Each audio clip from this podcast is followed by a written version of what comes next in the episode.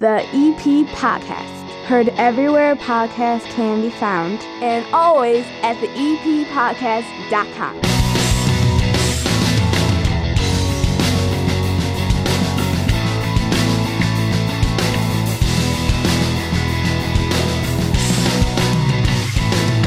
Glenn Pniewski's a big fan of the show, a big friend of the show, does so much around Evergreen Park for Evergreen Park and the village, and he's been asking forever to host the show. And I figured, what the heck, right in the middle of the holidays, let's do it. So you're hosting the show. That's the fact. That's this is awesome. Okay, so Glenn Panuski from the. I'm just gonna sit back. I'm the guest today. This is awesome. This is perfect for the holidays. I'm gonna crack open a, a cocktail, a beverage, because if I'm the guest, you know, this is what I want as a guest. I sit at my own bar. Well, listen, you've been doing this for, you've had this podcast going for about about a year and a half now, I want to say, correct? Yes, I think the first episode was towards the back end of August of last year. So I'm out there thinking, well, okay, uh, there's some people that know you, that follow you because they know you. Right. But there's some people, well, who is this Chris Lanuti guy? Well, what's funny is I think the most people that listen to the show don't know me. That's, well, now they will. Well, yeah, because the funny thing is, is that I think the people that know me have known me living in Evergreen as something completely different. And then I'm like, hey, I'm doing a podcast. And they're like, oh, Chris is having his midlife crisis. And I'm not going to contribute to it. So like, it was like, like my wife always laughs. She's like, I guarantee, like she sees in areas of Evergreen away from where we live, she sees more of the the car magnets and she runs into people that she doesn't she doesn't know who will tell her oh yeah i listen to the show and what's funny is then we'll be at something like the kids school over at redeemer and people are like you still doing that thing how's that working out for you like i'm like the sad little guy who's like who decided he was going to do something else with his life at the age of 42 Right, right. we should all be so lucky. right. it won't be lucky if it doesn't work out glenn but so far so good There you go. Yeah. There you go. Well, okay, so let's okay, you told me once you are uh you've been living here in Evergreen for 15 years. yes that's that's that's about right right around 15 years. Okay, so where were you born and raised then? 80th and Spaulding. Uh, I was, Oh, okay, I, still I from grew up- Chicago yeah. I grew up at 8046 South Spaulding, uh, in the Ashburn neighborhood or St. Dennis Parish, however you want to want to kind of classify it. Well, now, so when did you get the itch uh, to get into radio? Was that something early on? I I got into radio because I was angry at somebody. Okay. it's the funniest Okay, thing. there's like- a story to yeah, tell. no, I was I was gonna be a, a print journalist. I really liked writing. I, I was a writer. I was a quiet kid. Like I, I and so I wrote for. I went to Brother Rice, and I wrote for the Standard, which was like the paper that they had in the school. And I really liked doing that. I liked writing columns. I liked reporting news. And I went to the University of Illinois Chicago for my first year of college because my folks couldn't afford to send me to Champaign. Like I, I remember I applied to like a bunch of different colleges and got accepted to like all these big schools and I was like, yeah, that's great. We can't send you away. So that first year until things started going better for us as a family, I couldn't do it. Right. I my whole thing was I was going to be a journalist, a print journalist. I joined the newspaper down there, wrote for the UIC Flame for the entire first semester, and towards the back end of the semester there was a shootout that happened at a Greyhound station. Like right up the like right near where the main part of the campus was. And two guys got shot in the middle of the street with like a machine gun. And I just happened to be a couple blocks away when the shots rang out. And so I put my investigative journalism hat on as the police were swarming the scene and got down there around the crime scene. And I was able to get a lot of information about the shooting, which had happened right off the campus because my dad was a police officer. Like I was like, hey, so and so, like I knew him. So I got this really good story written that was a front page story that was like a real news story, which is something you didn't really get the opportunity to do. And I came back to school after the weekend when it was published and my name wasn't on it, but the person who ran the newspaper, like the publisher who was like a senior, she put her name on it instead. Uh huh. And when I complained to the publishers, they said, Well, you're just a freshman. You have lots of time to do that, but she's trying to get a job and this will help her career. So I quit because that was unethical. Exactly. And I was Yeah, angry. Yeah. And there were some guys who were starting a radio station on campus. And I threw my energies into that just because I wanted, I still wanted to do something with media. But I had, at that very moment, I decided that everything about journalism was crooked. Like I just like, like my first, my first like brush with journalism was that it was all, it was all bull. Like they, it was just the most cutthroat thing in the world. I'm like, I hate this. Like if that's how things work, like if I can call the publisher and be like, this girl stole my story. I have all my notes. Here is the proof. And they're like, oh yeah, it's obvious she stole it. But you know, you'll have plenty of time to make it big. We need to help her out now. And I that was the end of it for me. And then I just started doing radio at a, in their little college radio station and fell in love with it so much that I decided very quickly it's what I wanted to do. Wow. Yeah.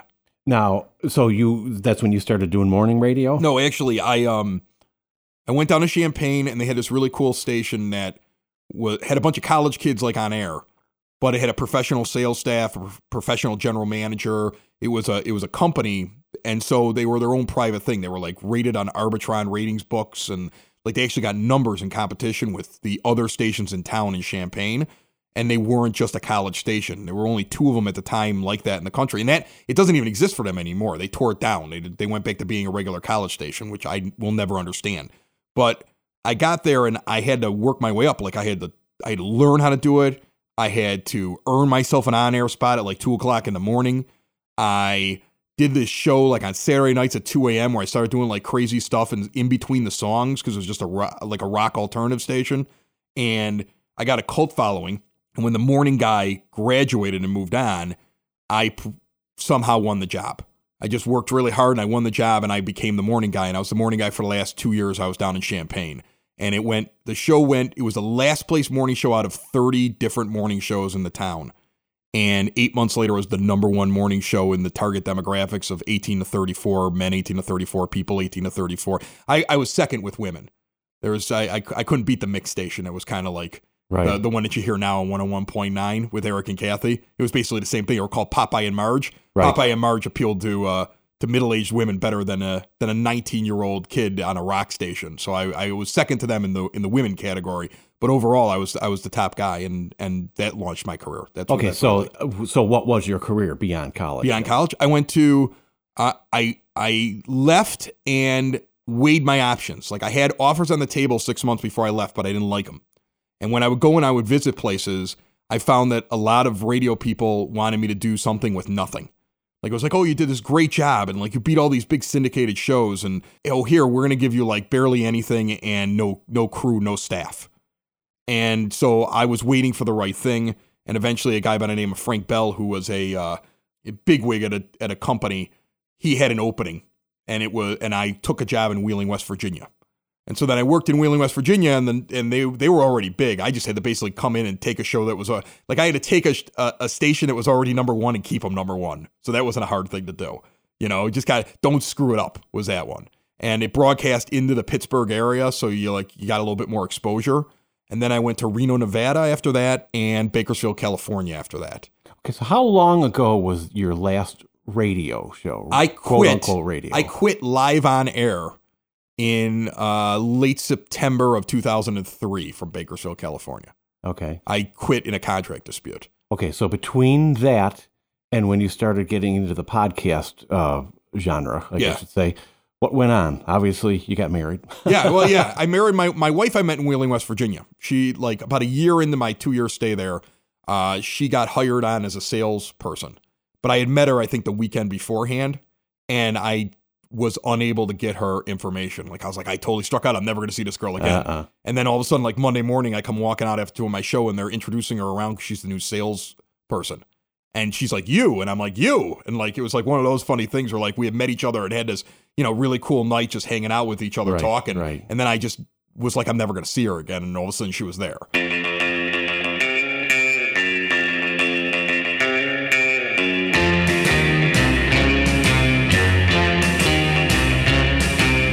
Even though Glenn's hosting and we will be back to our regular format next week, we still have to keep the EP word on the street. So give us the word, Glenn. All right. The Village Hall and the Community Center will be open on Christmas Eve and New Year's Eve from 9 a.m. to noon. However, we will be closed on the holidays themselves. Now, obviously, the police department and the fire department are always open. Reminder that Christmas Day and New Year's Days are, of course, holidays for waste management as well. So, therefore, the pickups normally scheduled for Wednesday and Thursday are now Thursday and Friday.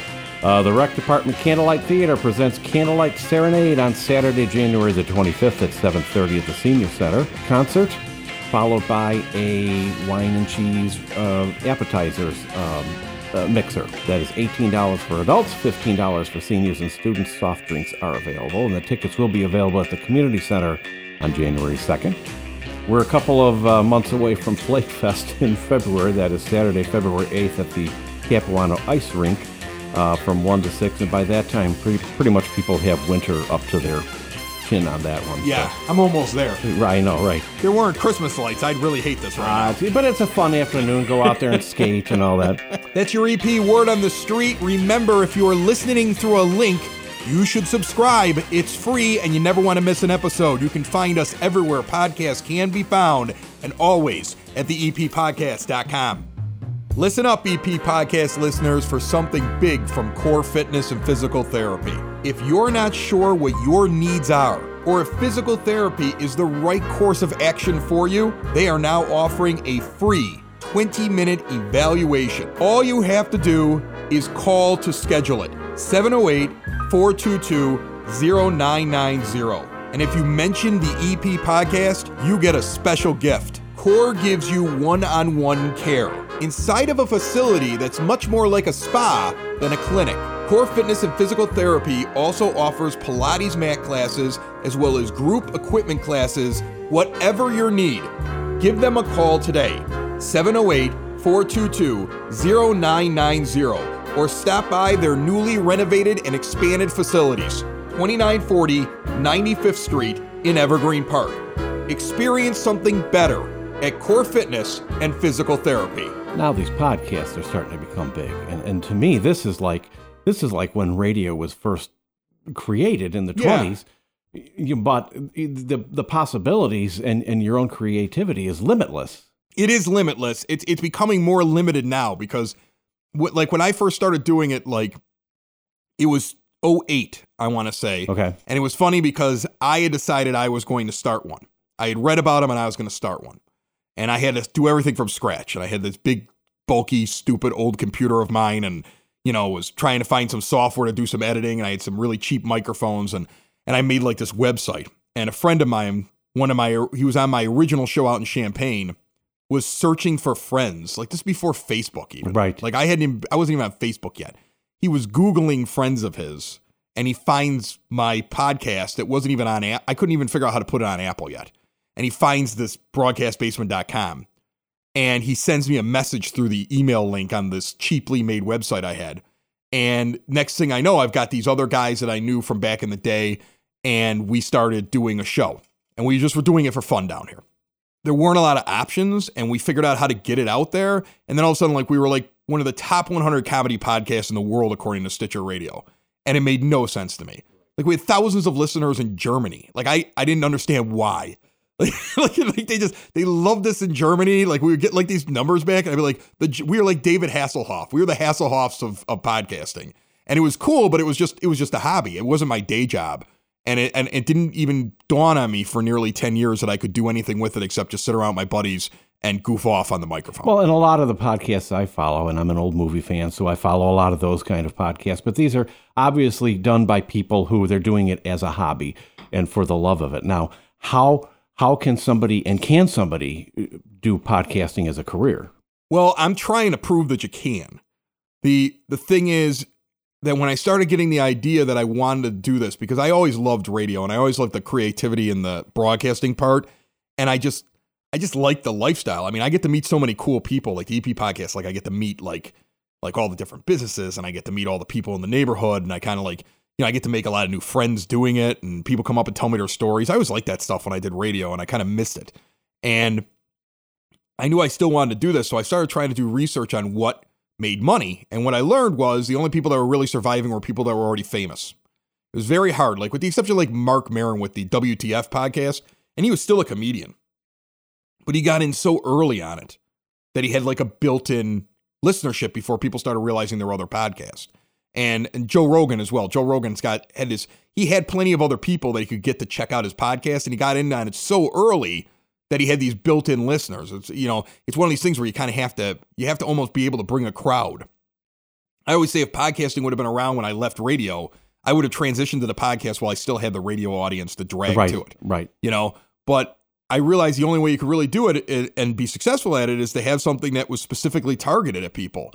And that's why the the two biggest shows that I do right now are the one that's specifically about the White Sox and it just covers the White Sox directly in a town where people don't cover the White Sox as much as any of the other major sports teams. and there's there's a void there, and that's where the Sox in the Basement show has done so well, and now it's the most downloaded podcast for White Sox baseball, like in in the entire spectrum. It beats beats the one that they put on themselves. Mm-hmm. And then the EP podcast makes sense. And that was an idea my wife kind of floated to me. She's like, you should do something here. And I was like, well, I, and I kind of thought about it. And I was like, well, you know, we're surrounded on like three sides eh, by Chicago. And then we've got like Oak Lawn and hometown kind of like, you know, keeping us in this little box here. And it reminded me of the smaller town radio stations that I used to work on. And the fun thing about those were is that you could you could market something without having to have a big budget in those small towns. Like I've always treated the EP podcast as my like what I used to treat the Wheeling West Virginia podcast or the Champaign Illinois pod or Champaign Illinois radio show or the or the or the the Wheeling West Virginia radio shows like those smaller ones because it's about in terms of the size of the town and in terms of like the area and everything that I am really going to spend my time in it's similar to me and it, it kind of gave me to me I was like I can be creative and still offer a service to the people of the town. So it made me I like that. I always like doing charitable things. I, I every time I got into a town, I was like, I gotta be I would join like Big Brothers, Big Sisters, and I would start doing like I always wanted to do some good with it. And I always wanted to be involved when I did things. And I was like, this is great. I can kind of go back to do the thing that I really like doing, which is putting on a show to a specific area. And it becomes something that could be profitable because those businesses are not going to spend you know, $350, $400 every commercial that airs and $1,000 to produce it. For somebody in Evanston to listen to, you know, what's going on in Evergreen Park, they're never going to make the drive down here and eat at that restaurant. But I can do better in the flyers. I can do better in the newspaper ads. I can show I could show my numbers because I'm able to show them all. So I could run it like a small town radio station. That's what I do. Well, you basically are wearing a lot of hats too. You're you're creative. You're in charge of creative content. You're the voice. Yeah. You are out marketing yourself. You know. Yeah. you- so that's and it was funny is that I'm You doing. gotta be I do more now than I ever did on the smallest radio station I was ever on. yeah. Like even on the smallest radio station I was ever on, some I, I would have a team of five people that would drag all the equipment out, set up the entire thing, and I would just stand there. And then I would leave. And they would tear it all down, And they would put it back in a car. Now I do the whole thing. well, what advice would you give to somebody trying to start a podcast? You should do it for fun first. Right. Like that, the the number one thing is that you should do it for fun and you should like what you're doing. Like I could never do the EP podcast in Oak Lawn. I've been asked that. Would you do one for the Mount Greenwood neighborhood? Would you do one for Oak Lawn? Would you do one in Palos? I've been I've been approached. And it doesn't work because I don't live there and I'm not really as interested in them. And it, it, Evergreen makes sense to me because I live here and it's my home community and I want to do something for Evergreen. So you you have to find something you like. Like the White Sox are my favorite sports team that there is. Out of all the sports teams, they're my favorite. It, it, it comes easy to me. I can rattle off anything about the team. So find something you enjoy doing and that you have a passion for. But then the second best thing is sound quality. Too many podcasts sound terrible. I, I it's not me picking on anybody, but you, the microphone was bought for hundred dollars at at Best Buy, and it's got fuzz in the background, and it, it doesn't sound well produced, and it drones on for three hours, and nobody's going to listen to you for three hours, no matter how funny you think you are, and you have to you have to have some discipline in terms of making sure that you're willing to put in a little bit in terms of the sound, and then you also have to be able to edit yourself. And that's hard for anybody to do. I'm not saying that like, you know, I have some special gift. I stunk at that. My first few radio jobs, my program directors hated me. I talked forever. I couldn't figure out when to end the break. I didn't know where the punchline was. I I I thought that everything I did was so great. And then I got this great piece of advice from a guy in, in the middle of the whole thing who said, if you don't have anything, play a song. You know, if you only have an hour's worth of show for that day because you had a bad day the day before, play more music and spread it out.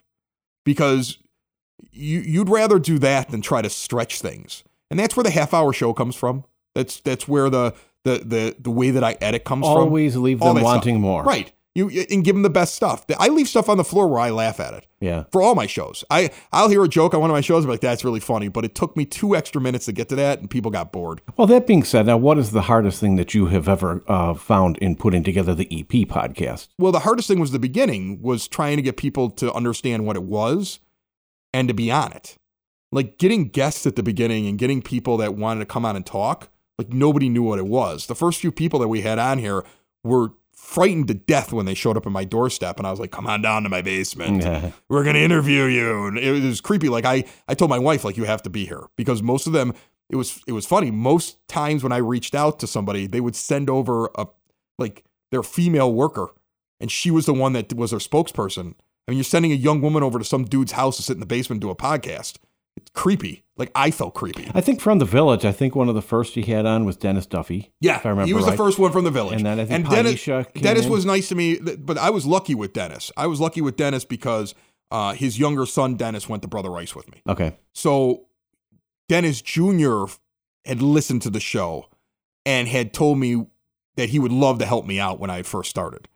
And he even was trying to get me like involved with stuff like when we had first started. And I was like, nobody knows who I am. I don't even have the equipment for it yet. I really appreciate it, buddy. Thank you, but we're just not ready yet. But he he kind of and his dad was a teacher over at Brother Rice when I was Who there. was my teacher? Right. So he sat there and he's like, Remember Chris Lanuti? He's got this podcast, you know, will you go on there or whatever? And the first time he came over, Dennis Jr. came over, and I remember that Dennis Sr. was he, as as you would be concerned. He he works in a public office. Nobody knows what I'm going to do. You don't know whether or not I'm going to play like gotcha, like, hey, I'm going to hit you with some crazy question and try to like make you seem like you're an idiot. So, you know, because that's what shock jocks do. I mean, that's not how I am, but you don't know what I am. And I remember he listened to it afterwards. I even told him before he sat down, I'm like, we're going to do it and I'm going to let you listen to it. And and I just want to keep your put your mind at ease. And so I had to build up the credibility with people where now I think people trust that, you know, he isn't an axe murderer and he's not trying to hurt anybody.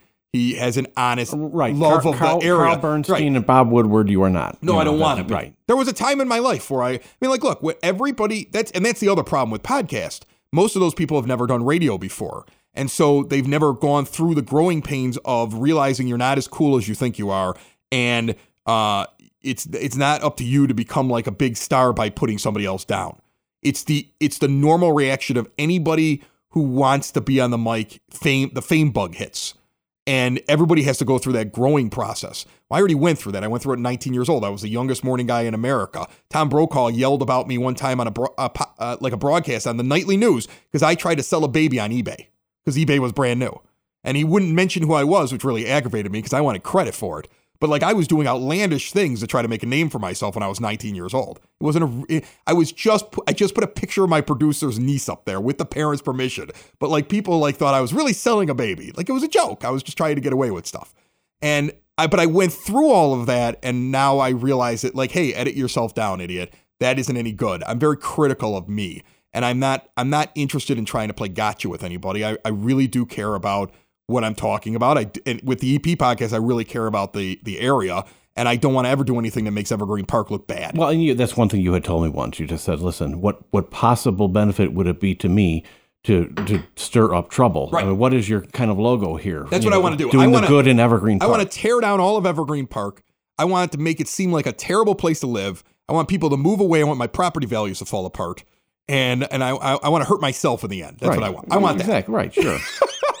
Looking for something to do this New Year's Eve, but you don't feel like staying out that late? The Red Palm in Evergreen Park has the answer. It's their 12 hours to midnight party, December 31st from 10:30 a.m. to 1 p.m. Brunch buffet, party favors, countdown champagne toast at noon. Bingo with $500 in gift cards up for grabs and the big prize from Oak Lawn Toyota. You could win a car to kick off your new year. Get in and get your seat as quick as you can before they run out. 3020 95th Street in Evergreen Park. The Red Palm is your island getaway right here in the EP. With a menu like no other created by Chef Mario and cooked in a beautiful wood fire oven. Unique taste, comfort foods. The Red Palm at 3020 West 95th Street. Island attitude, local latitude. okay, so then the 18, 19 month history of the EP podcast, what it was the probably the most rewarding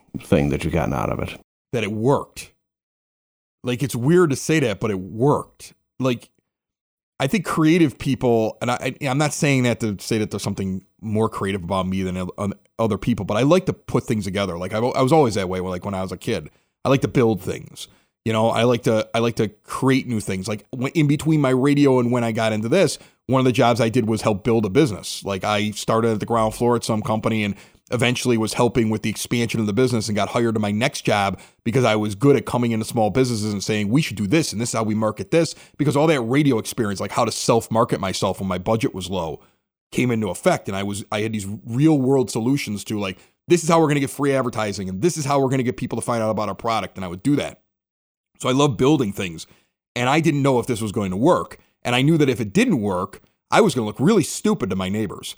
Like, oh, look at that. Crazy Chris started a stupid podcast, made a bunch of bumper stickers, and nobody listens to it. Like, that was, like, there was, like, that was the only pressure I felt. Like, I don't want to embarrass the kids at school. Like, hey, you're the one with the lunatic father who thought that, like, he was going to start a podcast. How does, how does that feel? Like, I, I didn't want, so that's probably the most rewarding thing to me is that it, it like, people seem to like it and my kids are not afraid to walk out the door every day and get picked on because well that and that leads into my next question. Now it seems like your family's on board with the whole thing. Yeah they were like you were telling you were telling me uh, not long ago that your your kids had their own podcast they did. they did. They didn't do a lot of work on it. The growing growing up on a podcast was like something they cared about for about three episodes and i dragged through another seven and then cut it at 10 and, and, and edited it that was that was it. I was done with it um, I know when my when I came up with this idea, it was funny. My wife liked it. She encouraged it, and then all of a sudden she was like, "What did I just encourage?"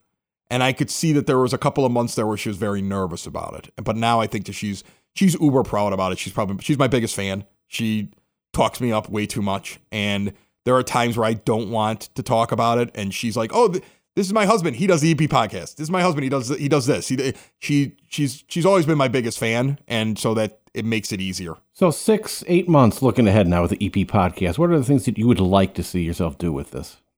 I just want it to continue to grow. Like I, I like that we are in a lot of households. I like that people listen to it. Um, I think I like I like being involved in stuff that's going on. I'd love to do a concert.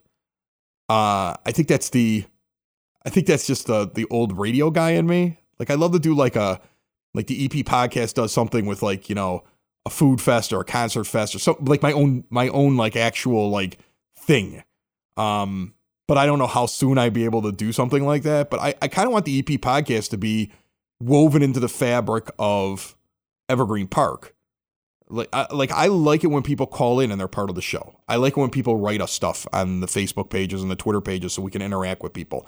I love when we're out at live events and people come up and talk to me. I, I really do. I really really enjoy that part of the job. And so the more that we can be involved in things that are going around in Evergreen Park and the more that we can kind of show people like the stuff about Evergreen Park that you didn't know about, I I really like that. So I would just like a lot more of the same as how especially how things have been going in the last 6 to 8 months where it feels like it's really taken off. We can see this really high spike in numbers and and I just hope that we continue. And I would be remiss if I didn't mention the fact that 2 weeks ago 133 people got a special treat by seeing you and your daughter on stage when we had done the 1940s radio Christmas. When I when I was typecast. Really, you were t- well, when you typecast really. me as a radio announcer. Well, you weren't just the radio, and announcer. I stood there with a script, and people called it acting. Well, no, but then you did a good Chico Marx too. That's why. That's why I gave you that part, just so you wouldn't. You would be doing more than just the announcer. The, the the the weirdest thing about the Chico Marx thing. Well, there were two things. One, I didn't remember that you had told me that you needed me to do that role. So we are doing the first walkthrough, and it was only like two practices and then the show. Right. Because it was a one night show. And your entire theater troupe, they all know how to work with each other. They all know each other's capabilities. And everybody's looking at me. I'm going to tell you, I guarantee you, if not all of them, several of them were like, what is this guy doing here? He's not part of our group. Like, that's how I would feel. I'd be like, who's this guy? He's taking my part. You know, or how's he going to do on this? How do we know he's going to look good at this? And and I was very nervous I was going to do a bad job at it. And I remember you said you were doing Chico Marx, and I was like, for the life of me, I couldn't remember what Chico Marx did. And thank God for. Well, he wasn't the silent one. I know. I was like, thank God for the YouTube and uh, the ability to bring up a Marx Brother episode. And I watched 15 seconds of it backstage to get his accent down, like just listening to it. And then I walked out and just tried to do the best I could at it.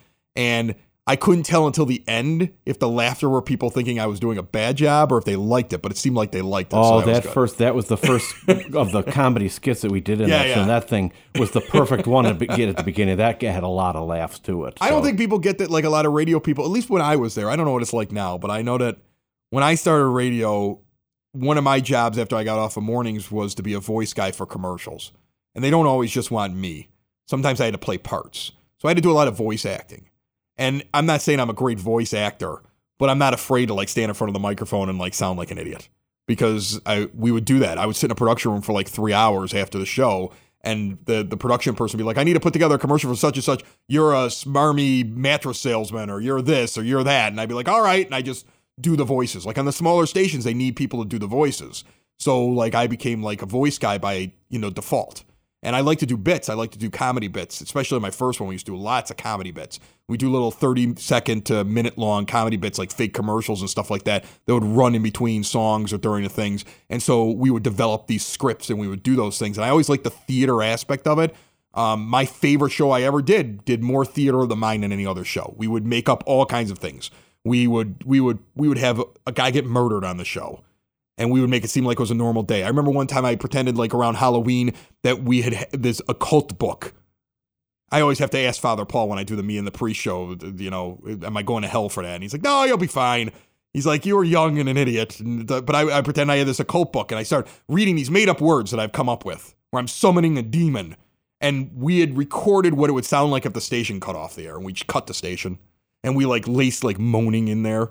So then people are calling the station going, I heard something. I heard something in the fuzz that ran for, and I ran the fuzz for two minutes. Like I didn't run the fuzz for 30 seconds. Like it only works if people really believe the station's been off the air for a couple minutes. Well, and that and, harks yeah. back to uh, 1938 when Orson Welles did that War of the Worlds. I have the whole thing. I have the whole thing on CD. Somebody gave me thing, as a gift, and I love it. That thing, right? The way they did that with the in terms of news reports and, yeah. and band remotes and you know, it scared a lot of people. And well, like, well, and the, one of the things that we had talked about right after the uh, the 1940s Radio Christmas was I have this idea in my head. Oh, I love your idea. Doing a series. I've already sketched it down for 2020. We're doing it. Candlelight Theater on the Air, basically a series of maybe 12, 13, 14 minute uh, stories done old old time radio style. I already came. I, I wanted to change the name a little bit. I wanted to tweak it. Okay. Because I've been doing a little podcast research.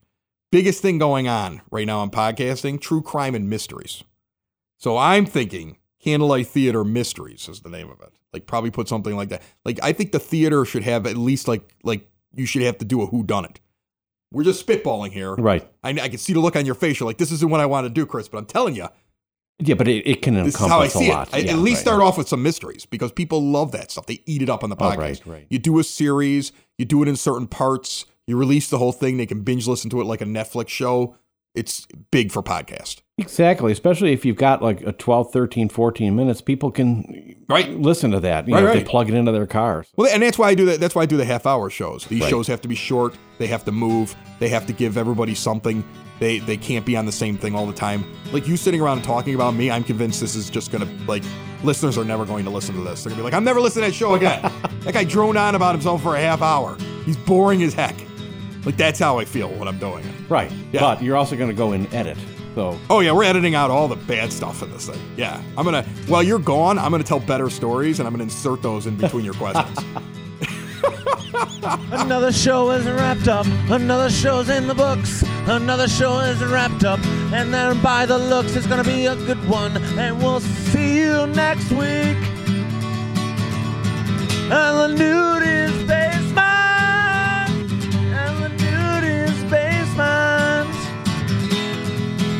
Another show is wrapped up. Another show is wrapped up. Another show is wrapped up. And it's in the books. Another show is wrapped up. Another show is wrapped up. And by the looks, it's gonna be a good one. Nudie's Basement. Oh, broadcast Basement. The Nudie's Basement. The Broad Basement. Slancha. The EP Podcast. Heard everywhere podcasts can be found, and always at the eppodcast.com.